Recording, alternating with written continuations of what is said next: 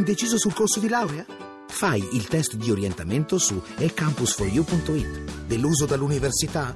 Su ecampus4u.it scopri un nuovo modo di studiare. Troppo impegnato per laurearti? Il piano di studi lo progetti tu su ecampus4u.it. Università eCampus. La conosci? La scegli. Voci del mattino.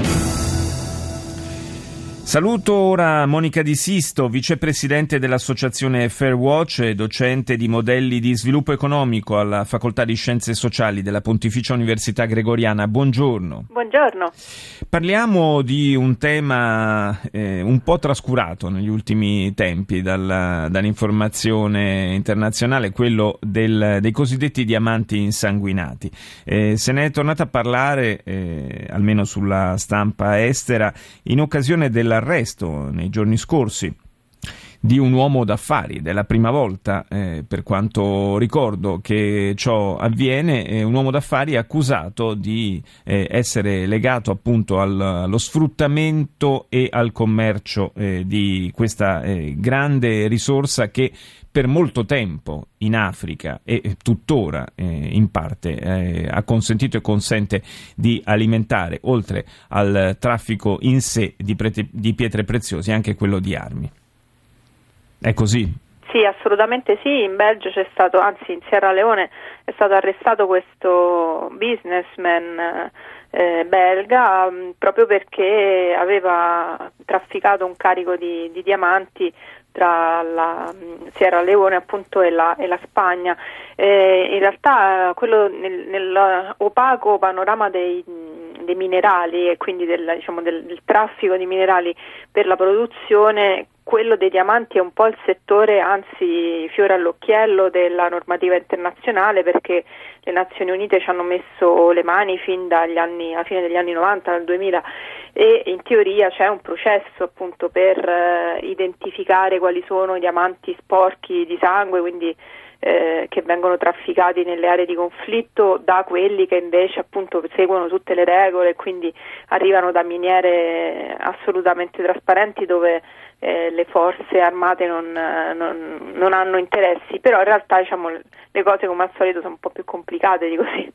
Sì, assolutamente. Ricordiamo che tra le altre cose, eh, proprio di recente, durante la parte finale del mese di agosto, le Nazioni Unite hanno messo nella lista nera eh, il, tre leader di gruppi militari e anche una società eh, che eh, si occupa proprio della ricerca di diamanti in, nella Repubblica Centrafricana. Anche lì eh, il, il, meccanismo è un po' sempre lo stesso, cioè sfruttamento, eh, utilizzo per fini illeciti di queste pietre preziose, contrabbando.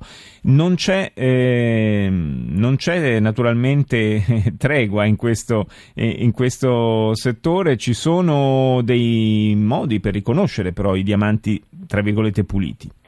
Sì, in realtà i diamanti appunto sono un settore abbastanza semplice in teoria perché il 40% del mercato è in mano a De Beers, il colosso olandese e tutto il resto diciamo, è già appunto inserito in questo percorso, il percorso di Kimberley eh, che ha un'esperienza ormai annosa nella certificazione, però eh, com- essendo un processo volontario, cioè un processo al quale aderiscono stati, eh, la maggior parte degli stati diciamo, che, che, che, commerciano e producono gioielli con diamanti, eh, le grandi imprese e e anche diciamo, le parti commerciali, eh, in teoria nessun diamante dovrebbe sfuggire alle maglie. Purtroppo però gli interessi per stati poverissimi come Angola, Sierra Leone, Liberia, Costa d'Avorio, Congo, che sono gli stati appunto al centro di questi traffici e eh, persone senza scrupoli continuano abbastanza, non dico indisturbati perché sarebbe ingiusto,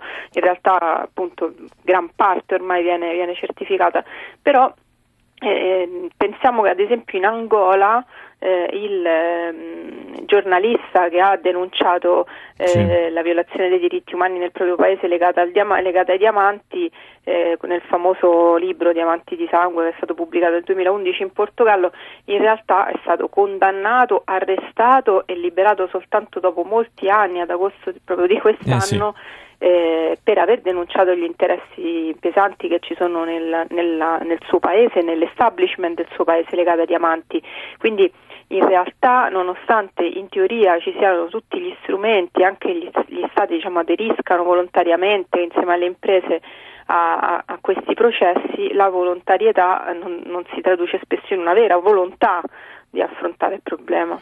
E non ci sono solo i diamanti insanguinati, ci sono per, diciamo, per similitudine, si è cominciato a parlare anche per esempio di legno insanguinato, di legname insanguinato, con danni tra l'altro anche per eh, l'ambiente da questo punto di vista. Questo magari è un tema che affronteremo con eh, più calma, più tempo a disposizione in una prossima occasione. Io ringrazio intanto Monica Di Sisto per essere stata nostra ospite stamani.